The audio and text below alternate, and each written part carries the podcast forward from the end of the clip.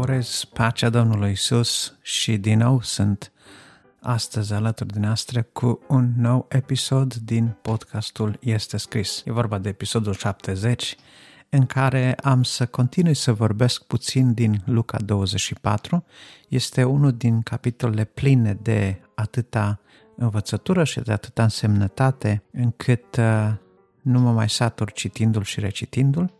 Prin urmare, voi împărtăși câteva gânduri legate de înviere și ce a urmat acesteia, iar în a doua parte, la rubrica File de carte, voi veni cu un volum de poezie. E vorba de volumul Taine de Costache Ioanid. Mai multe la vremea cuvenită. Așadar, audiție plăcută și cu mult folos.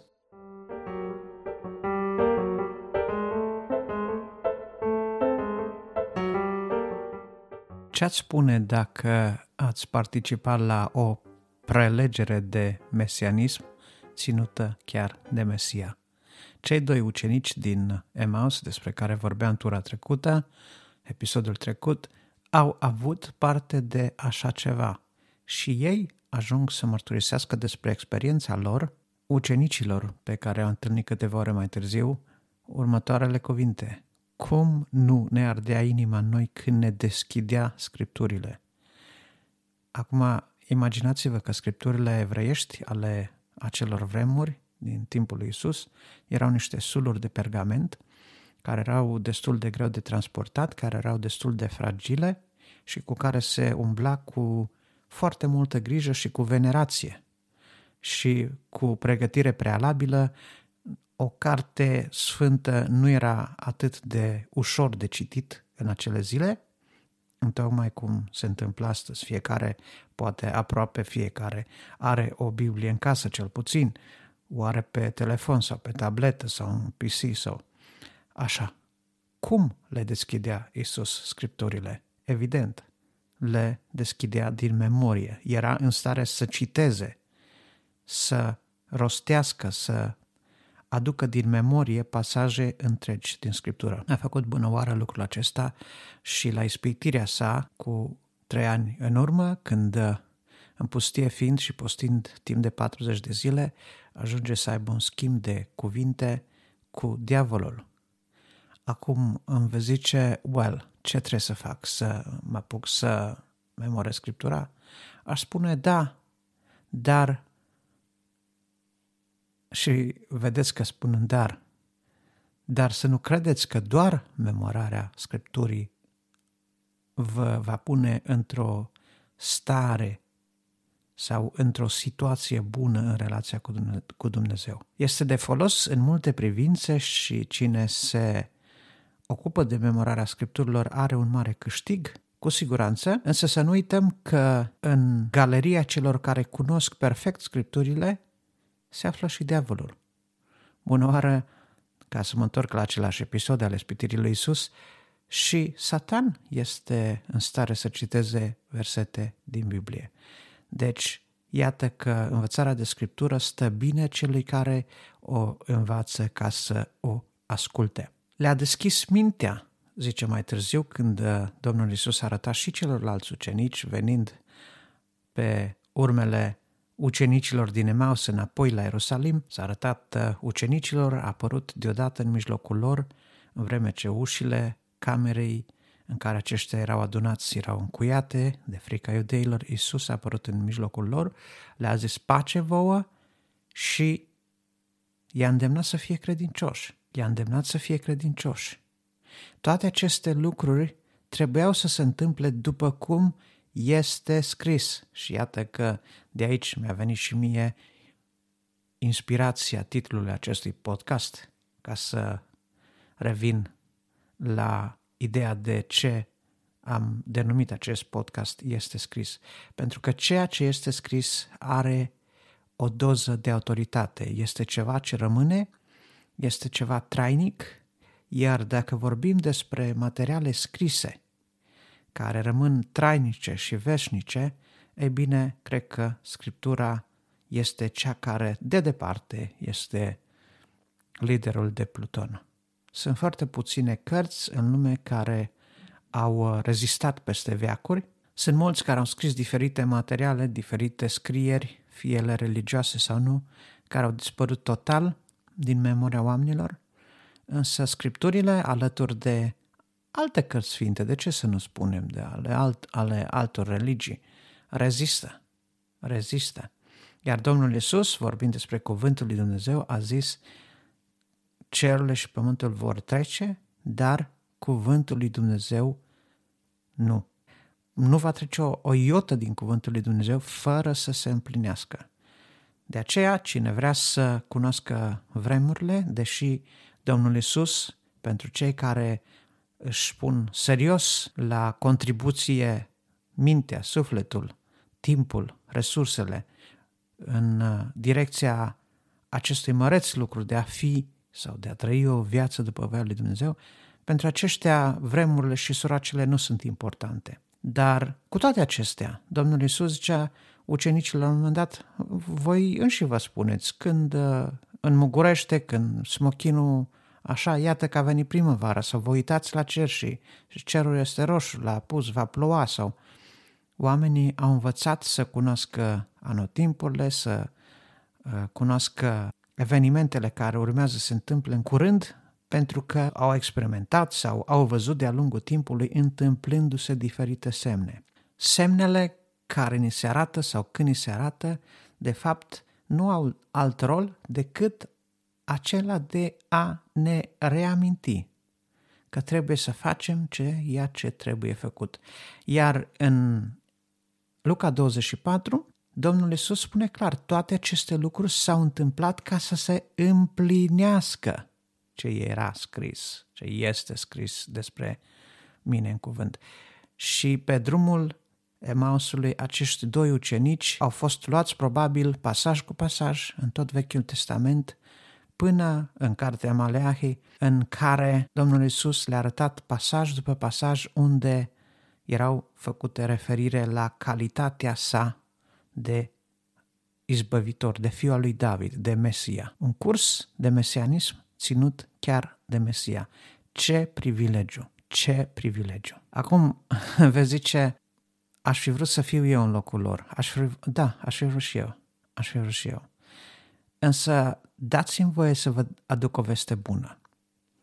Există ceva la fel de măreț, sau poate chiar și mai grozav decât atât. Ce-ar fi ca să aveți cu dumneavoastră în fiecare zi pe cineva care să vă instruiască pas cu pas în ceea ce înseamnă a trăi după voia lui Dumnezeu.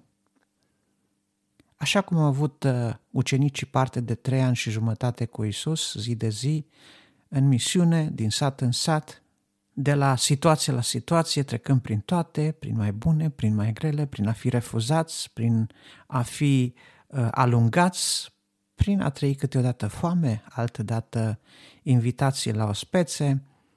Totuși să nu uităm, punga celor 12 ucenici și a Domnului Isus, pungă ținută de Iuda de altfel, era o pungă relativ modestă. Nu se aflau în acea pungă foarte mulți bani. Nu se aflau foarte mulți, nu cărau averi după ei. Ba încă, faptul că ajunge Isus să-l trimită pe Petru să pescuiască acel pește de aur din gura căruia se moneda pentru a plăti darea templului, ne arată faptul că Isus nu avea bani la el. Petru nu avea bani la el. Ceilalți ucenici care erau acolo în preajmă nu aveau bani. Probabil era 30 ale lunii. Nu venise încă salariul. Glumesc. Asta se întâmplă la noi. De ce? De ce toate acestea? Iată că au trăit ucenicii toate aceste experiențe și au fost cu Isus. Nu putea Isus să înunțească, nu putea Isus să-i spună, uite, vei prinde 500 de pești. Vom face partea fiecăruia, fiecare peștișor cu banul lui de aur. Nu. Mântuitorul știa că nu pe asta trebuie ei să se focuseze. Au trăit toate aceste experiențe, dar ca să mă întorc la ceea ce spuneam mai devreme, Domnul Isus ne-a promis și a promis ucenicilor și a promis celor care aveau să vină după el să aștepte puțină vreme și vor primi un alt mângâietor, pe Duhul adevărului, adică pe Duhul Sfânt. El va fi cu voi și în voi până la sfârșitul veacurilor. Și Duhul nu vorbește împotriva Fiului, iar Fiul nu vorbește împotriva Duhului. El l-a trimis. El a zis, mă duc acolo și vi-l voi trimite. Nu vă voi lăsa orfani. Iată, noi nu suntem uh, lăsați de izbeliște aici să deschidem o carte veche de mii de ani, scrisă într-un limbaj uh, destul de greoi pentru omul contemporan și deschizând-o să căutăm să înțelegem ceva din ea în vederea ajustării vieții noastre conform voiei lui Dumnezeu. Nu. Nu ne-a fost dat mai mult decât atât. Ne-a fost dat cuvântul, ne-a fost lăsat Duhul Sfânt care ne va călăuzi în tot adevărul. Ce înseamnă călăuzire? Înseamnă ghidaj, înseamnă să fii ghidat, să fii asistat pas cu pas. Eu sunt nevăzător, după cum probabil cei mai mulți dintre dumneavoastră știți. Mă descurc să merg de unul singur pe stradă și sunt un om destul de independent, dar în locurile în care n-am fost niciodată, reușesc să mă descurc mult mai repede, nespus mai repede, dacă am un însoțitor cu mine. Dacă am un însoțitor cu mine.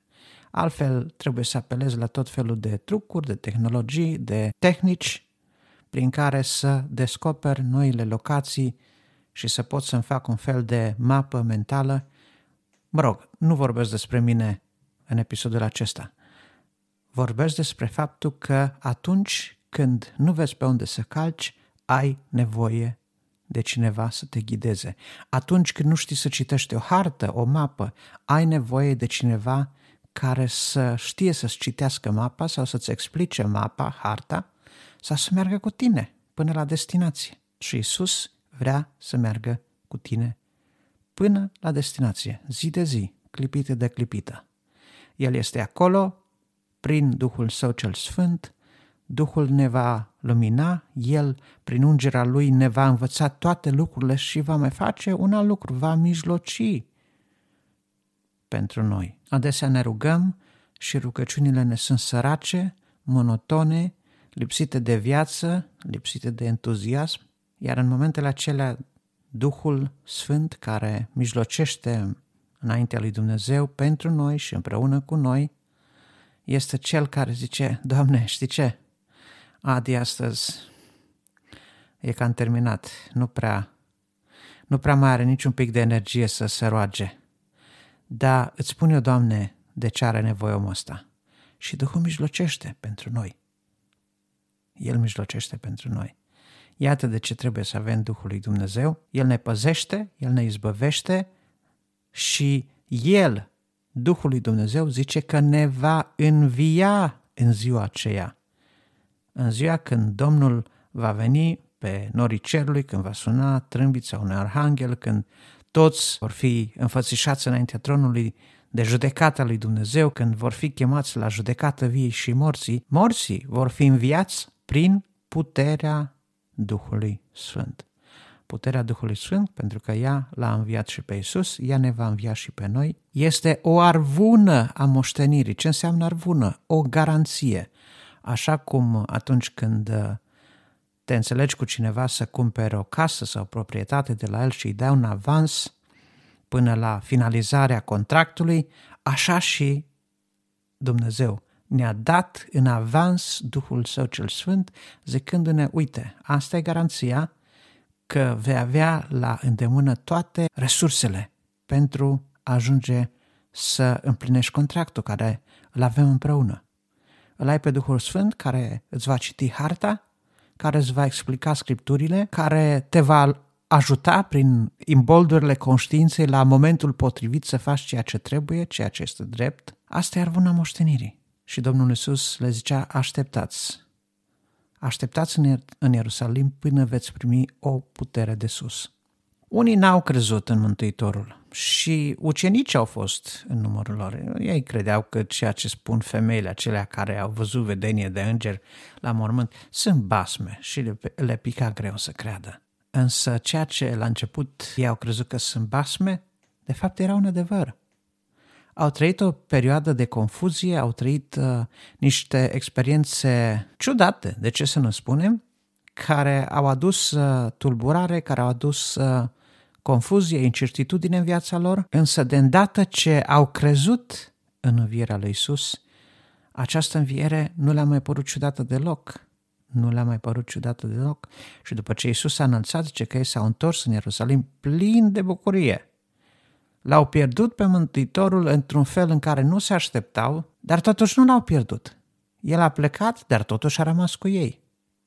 A rămas în mijlocul lor amintirea acelor trei ani și jumătate, a început să se decanteze în ei învățătura pe care Isus le-a predat o zi de zi în acești trei ani și jumătate, iar câteva zile mai târziu, după 50 de zile, la cinzecime, când a venit Duhul Sfânt, acesta și-a început lucrarea sa în ucenici, în biserică, în prima comunitate creștină și de atunci trăim în dispensația Duhului Sfânt, trăim în, în această perioadă în care pe Hristos nu mai avem fizic cu noi, în carne și oase, dar în spirit, alături de spiritul nostru, este spiritul Sfânt, este Duhul lui Dumnezeu, este Duhul Sfânt, El se face una cu Duhul nostru, El ne întărește, El ne izbăvește, El ne dă imbolduri, El ne călăuzește pe cale, El ne dă răbdare în așteptarea răsplătirii, El ne este sprijinul de zi cu zi. De aceea vă încurajez să înțelegeți, să studiați, să căutați să vedeți care este legătura dintre Isus, învierea Lui și Duhul Sfânt. Avem trebuință de Isus, avem trebuință de Duhul Sfânt, avem trebuință de ce este scris, de Cuvântul lui Dumnezeu, avem trebuință să memorăm Scripturile pentru că așa putem să le deschidem foarte ușor. Eu v-am citat pasaje sau părți din Scriptură sau, dacă vreți, să am parafrazat anumite pasajele Scripturii din minte, fără să le citesc, fără să le caut, pentru că am făcut lucrul ăsta multă vreme, de mulți ani, foarte multă vreme, de foarte multe ori, încât uh, aceste versete, pasaje mi-au rămas în minte, mi-au rămas în memorie, văd legătura din ele, sunt ca mărgelele de aceeași culoare puse pe un fir. De aceea vă încurajez și pe dumneavoastră. Citiți scripturile, memorați scripturile, pătrundeți-le, rugați-vă dacă nu le înțelegeți, căutați sprijin, căutați unelte ajutătoare, întrebați pe un frate mai instruit sau pe o soră mai instruită sau mai bătrână în credință.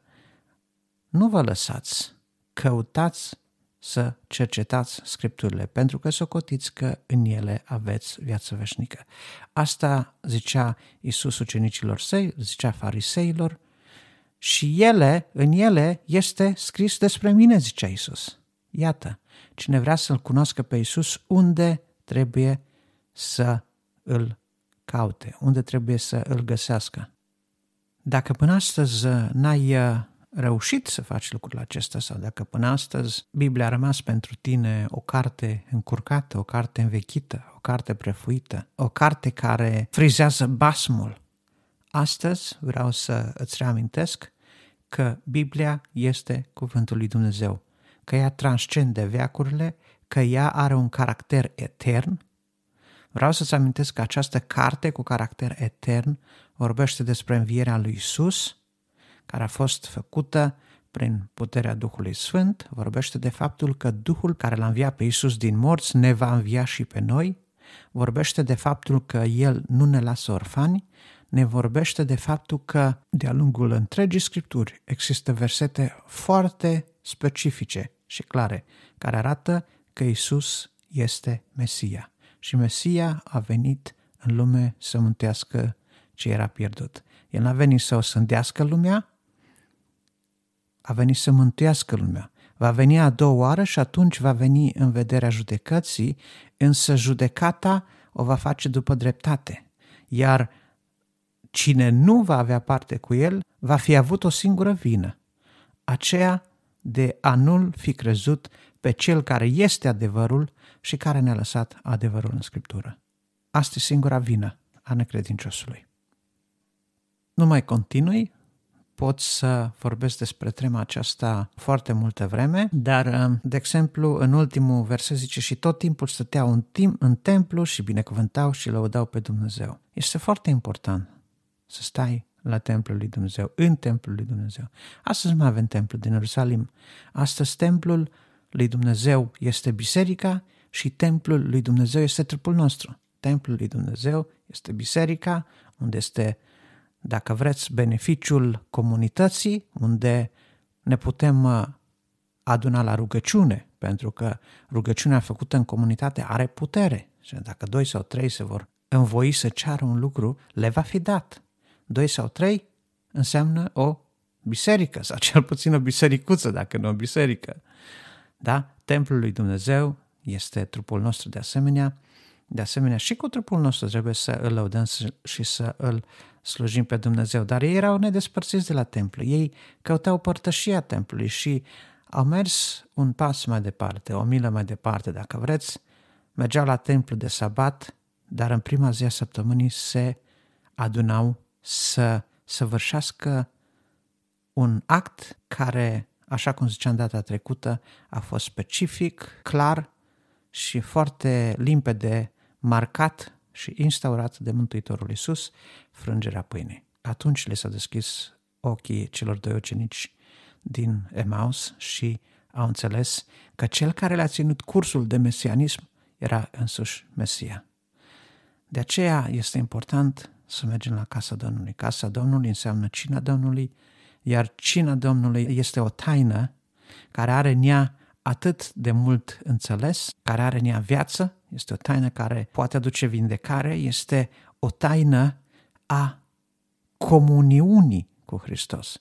Pentru că cine este în Hristos este o făptură nouă, este modular al trupului lui Hristos și pentru ca un trup să aibă viață și să trăiască și să se dezvolte, trebuie să stea la oaltă. Eu nu pot să poruncesc trupului meu să hrănească doar partea de sus a organismului sau să hrănească mâna și piciorul stâng și să nu facă pe dreapta sau să trimită sânge doar la ochiul drept, dar nu și la cel stâng. Nu. Trupul este unitate și cine vrea să facă parte din trupul lui Hristos trebuie să rămână legat de această unitate prin cina Domnului, prin împărtășirea cu trupul și sângele Domnului. Vă mulțumesc că m-ați ascultat cu răbdare și vă îndemn să cercetați cuvântul Domnului în mod regulat, să memorați, dacă nu cărți întregi din Scriptură, măcar porțiuni întregi din Scriptură, să vă faceți un obicei de, din a memora Biblia. Vă încurajez să faceți o prioritate în viața voastră în a îl descoperi pe Hristos și a trăi o viață conform învățăturii pe care Isus a lăsat-o în privința aceasta. Fiți binecuvântați și Domnul să ne ajute pe toți. Amin. File de carte După cum uh, spuneam la începutul uh, episodului în introducere, astăzi v-am propus ca și lectură o carte de poezie creștină, intitulată simplu Taine și scrisă de Costache Ioanid. Probabil că cei mai mulți care v-ați uh, învârtit în mediul neoprotestant ați auzit deja de Costache Ioanid. Eu am auzit, am auzit din adolescența mea, dar pentru cine nu a auzit, am să fac uh, o scurtă trecere în revistă a acestui autor și ulterior, mai către sfârșitul rubricii, o să adaug înregistrării o poezie de acestui autor în lectura Danielei Nane. Am găsit uh, această poezie recitată de Daniela Nane pe YouTube – și am convertit-o în MP3 și o lipesc acestei uh, înregistrări despre Costache Ioanid, pentru că ce altceva ne-ar putea da un gust mai bun, dacă vreți, despre o carte de poezie, decât să auzim o poezie recitată în mod extraordinar, o poezie scrisă de acest autor. Este vorba de poezia Ștergarul, care are legătură exact cu Cina Domnului despre care vorbeam nu cu multă vreme în urmă. Dar ca să ne întoarcem la Costac Ioanid, s-a născut în 1913 prin Bucovina, a fost artist, artist plastic, cred că a locuit în Iași în prima parte a vieții, dacă știu eu bine, și a ajuns să îl cunoască pe Hristos printr-un contact cu numai puțin cunoscutul Richard și Sabina Wurmbrand. Ei au dat o Biblie în vreme ce s-au uh, întâlnit uh, în parc pe bancă și de acolo, încet, încet, Costache Ioanid a fost atins de cuvântul lui Dumnezeu. Ulterior, ajunge să scrie poezie creștină, iar uh, această culegere de poezie numită Taine apare în 1981, în perioada în care, de fapt, a și emigrat în Statele Unite, datorită problemelor pe care le-a avut cu autoritățile comuniste a acelui timp, a refuzat să colaboreze cu propaganda comunistă care premărea partidul și pe conducătorul prea iubit și din această cauză a avut, așa cum am spus, foarte mult de suferit. A fost în legătură cu o veche biserică pentecostală din Calea Moșilor, cred că prin anii 60, dacă țin bine minte, cu o altă biserică luterană. Mă rog, nu are prea multă importanță ce biserică sau de ce culoare denominațională era aceasta. Costache Ioanid este un artist în tot ceea ce înseamnă artistul. Da? Iar în privința poeziei creștine, probabil că este cel mai uh, important și mai prolific autor de poezie creștină al uh, ultimilor două secole. Haideți să vedem uh, acum această poezie despre care vă spuneam, însă înainte de a trece la audiția recitării poeziei Ștergaru de Costachianid. Vreau să vă zic că această carte a apărut în 2002 la editura Ștefanus. Cred că este a doua republicare, cred că a fost o primă versiune undeva prin anii 90. Costachianid s-a stins din viață în 87. Deci cartea poate fi găsită la librăriile online, e o carte de 300 și ceva de pagini, format mijlociu, o am pe undeva pe acasă, țin minte că am citit-o și m-am bucurat de poeziile ei pe vremea când încă mai vedeam să citesc și ori de câte ori aud o poezie de a lui Costac Ionid este o încântare și o binecuvântare. Acum poezia Ștergarul și Dumnezeu să vă binecuvinteze, să vă dea mult har. La cina cea de Paște, în camera de sus, Înconjurat de apostoli s-a așezat Isus. Se revărsa din sfeșnic o galbenă lumină pe azimile calde, pe mielul fără vină. Era plăcut prilejul și toate pregătite. Dar, vai, uitase gazda o slugă a trimite, un rob sau o copilă, ca după vremii lege, Curaua de pe gleznă cu grijă să o dezlege, să le aline talpa de colbul de pe drum. Și acum, cei 12, sfielnic oarecum, se întreba un cuget. Cum vor ședea la rugă? Și cine o să-și pună ștergarul cel de slugă? O, iată-i cum se încruntă. Privind cu tulburare când vasele cu apă, când praful pe picioare. Și Duhul îi întreabă cu șoapta lui ușoară. Nu vrei să-ți pui tu, Petre, ștergarul astă seară? Chiar eu... Nu se cade, eu doar sunt mai bătrân. Dar tu, tu cel mai tânăr, eu stau lângă stăpân. Dar tu? Întreabă Duhul acum pe Andrei. Chiar eu sunt cel din urmă la Domnul între ei. Dar tu ce ții doar punga? Eu am făcut de ajuns, am cumpărat merinde și mielul am străpuns. Tu, Toma, nu vrei oare să fii tu cel ce spală? Sunt trist. Se luptă în mine o umbră de îndoială. Dar tu, Matei, tu, Filip, dar tu, Tadeu, dar tu. Și în fiecare cuget răspunsul a fost nu. Atunci, lăsându-și haina și brâu într-un ungher,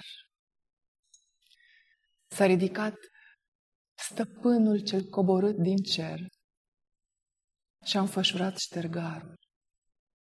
S-a plecat ușor să-și spele ucenicii, ca rob al tuturor. De atunci pe apa vremii atâția ani s-au dus. Și acum, a câta oară? Se pleacă iar Iisus să întrebe, tot în Duhul, pe cei ce îl înconjoară. Nu vrei să-ți pui tu, Gheorghe, ștergarul astă seară? Tu, sora Mărioară, tu, Radu, tu, Mihai. Frumos va fi odată acolo sus în rai, dar azi sunt mii de amaruri. Necazul greu se curmă. Nu vrei în lumea asta să fii tu cel din urmă. E bun un vas de cinste, dar trebuie și un ciou. Nu vrei să fii tu, frate, al fraților tăi rob. Sunt răni neîngrijite. Sunt mucuri ce se sting batiste în care lacrimi în taină se preling. Sunt văduve bolnave, bătrâni fără putere. Sunt oameni singuratici lipsiți de o mângâiere. Sunt prunci rămași acasă, cu o mamă în spital. Bolnav care așteaptă un salvator semnal. Se cere o steneală și jertfă uneori, și nopți de priveghere, și iarăși muncă în zori. Nu mânuind cuvântul când harul nu ți-e dat, cât matura și acul și rufa de spălat, cât cratița, toporul și roata la fântână, ciocanul în tabla casei și în gard la vreo bătrână. Să stai de veghe noaptea la câte un căpătâi, să întorci cu greu bolnavul, să rabzi și să mângâi. Să-l scoți apoi la soare și să-i aline amarul. Nu vrei cu mine, frate, să-ți înfășori ștergarul? Chiar eu? Mm, nu se cade. Eu doar sunt mai bătrân. Chiar eu, eu sunt prea tânăr, eu stau lângă stăpân. Chiar eu, eu nu am vreme, eu am făcut de ajuns. Chiar eu. Chiar eu. Se aude același trist răspuns. Și atunci, lăsând să-i cadă cu luna lui, și haina. Iubirii fără margini, trăindu iarăși taina, încet. A câta oară? Se pleacă iar Iisus și plin de atâtea gânduri, ștergarul iar și-a pus. Și așa cum o mlădiță să pleacă lângă trunchi, stăpânul omenirii, se așează în genunchi. La jugul fără slavă, Iisus iar se înjugă. El, împăratul vieții. E iarăși rob și slugă. Veniți, leproși ai lumii, murdari de ei țărână. Iisus vă spală iarăși cu propria sa mână. Veniți! Voi ce în păcate nădejdea vi se frânge. Iisus vă spală iarăși cu propriul său sânge. Voi, frați, Goniți mândria, visările și somnul. Luați cu drag ștergarul alătura de Domnul și nu uitați, pe cale orice lucrare e bună. Dar cine ia ștergarul, acela ia cu nună.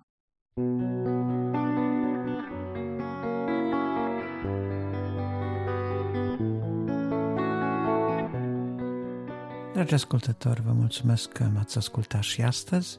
Vă doresc toate cele bune și multă binecuvântare de la Dumnezeu. Dacă apreciați munca depusă în acest podcast și dacă credeți că acest mesaj poate fi de impact și pentru alți oameni, atunci nu ezitați să dați acest episod de podcast mai departe. Faceți share, asta va însemna foarte mult pentru mine, pe rețele de socializare, prin e-mail, ascultați-l direct pe dispozitivele noastre, oriunde ați fi, fie că e vorba de telefon, de computer, la bordul mașinii sau în căști în timp ce faceți gimnastică, ascultați aceste episoade și dați-le mai departe. Este un lucru mic care poate avea un impact mare pentru foarte multă lume care ar putea asculta Cuvântul lui Dumnezeu. Nu uitați, podcastul poate fi găsit în toate aplicațiile majore de podcast, printr-o căutare simplă, fie în aplicația podcast din iPhone, fie în Google Podcast pe Android sau chiar pe web, la adresa de web www.estescris.ro. Încă o dată vă mulțumesc că m-ați ascultat și vă aștept data viitoare. thank you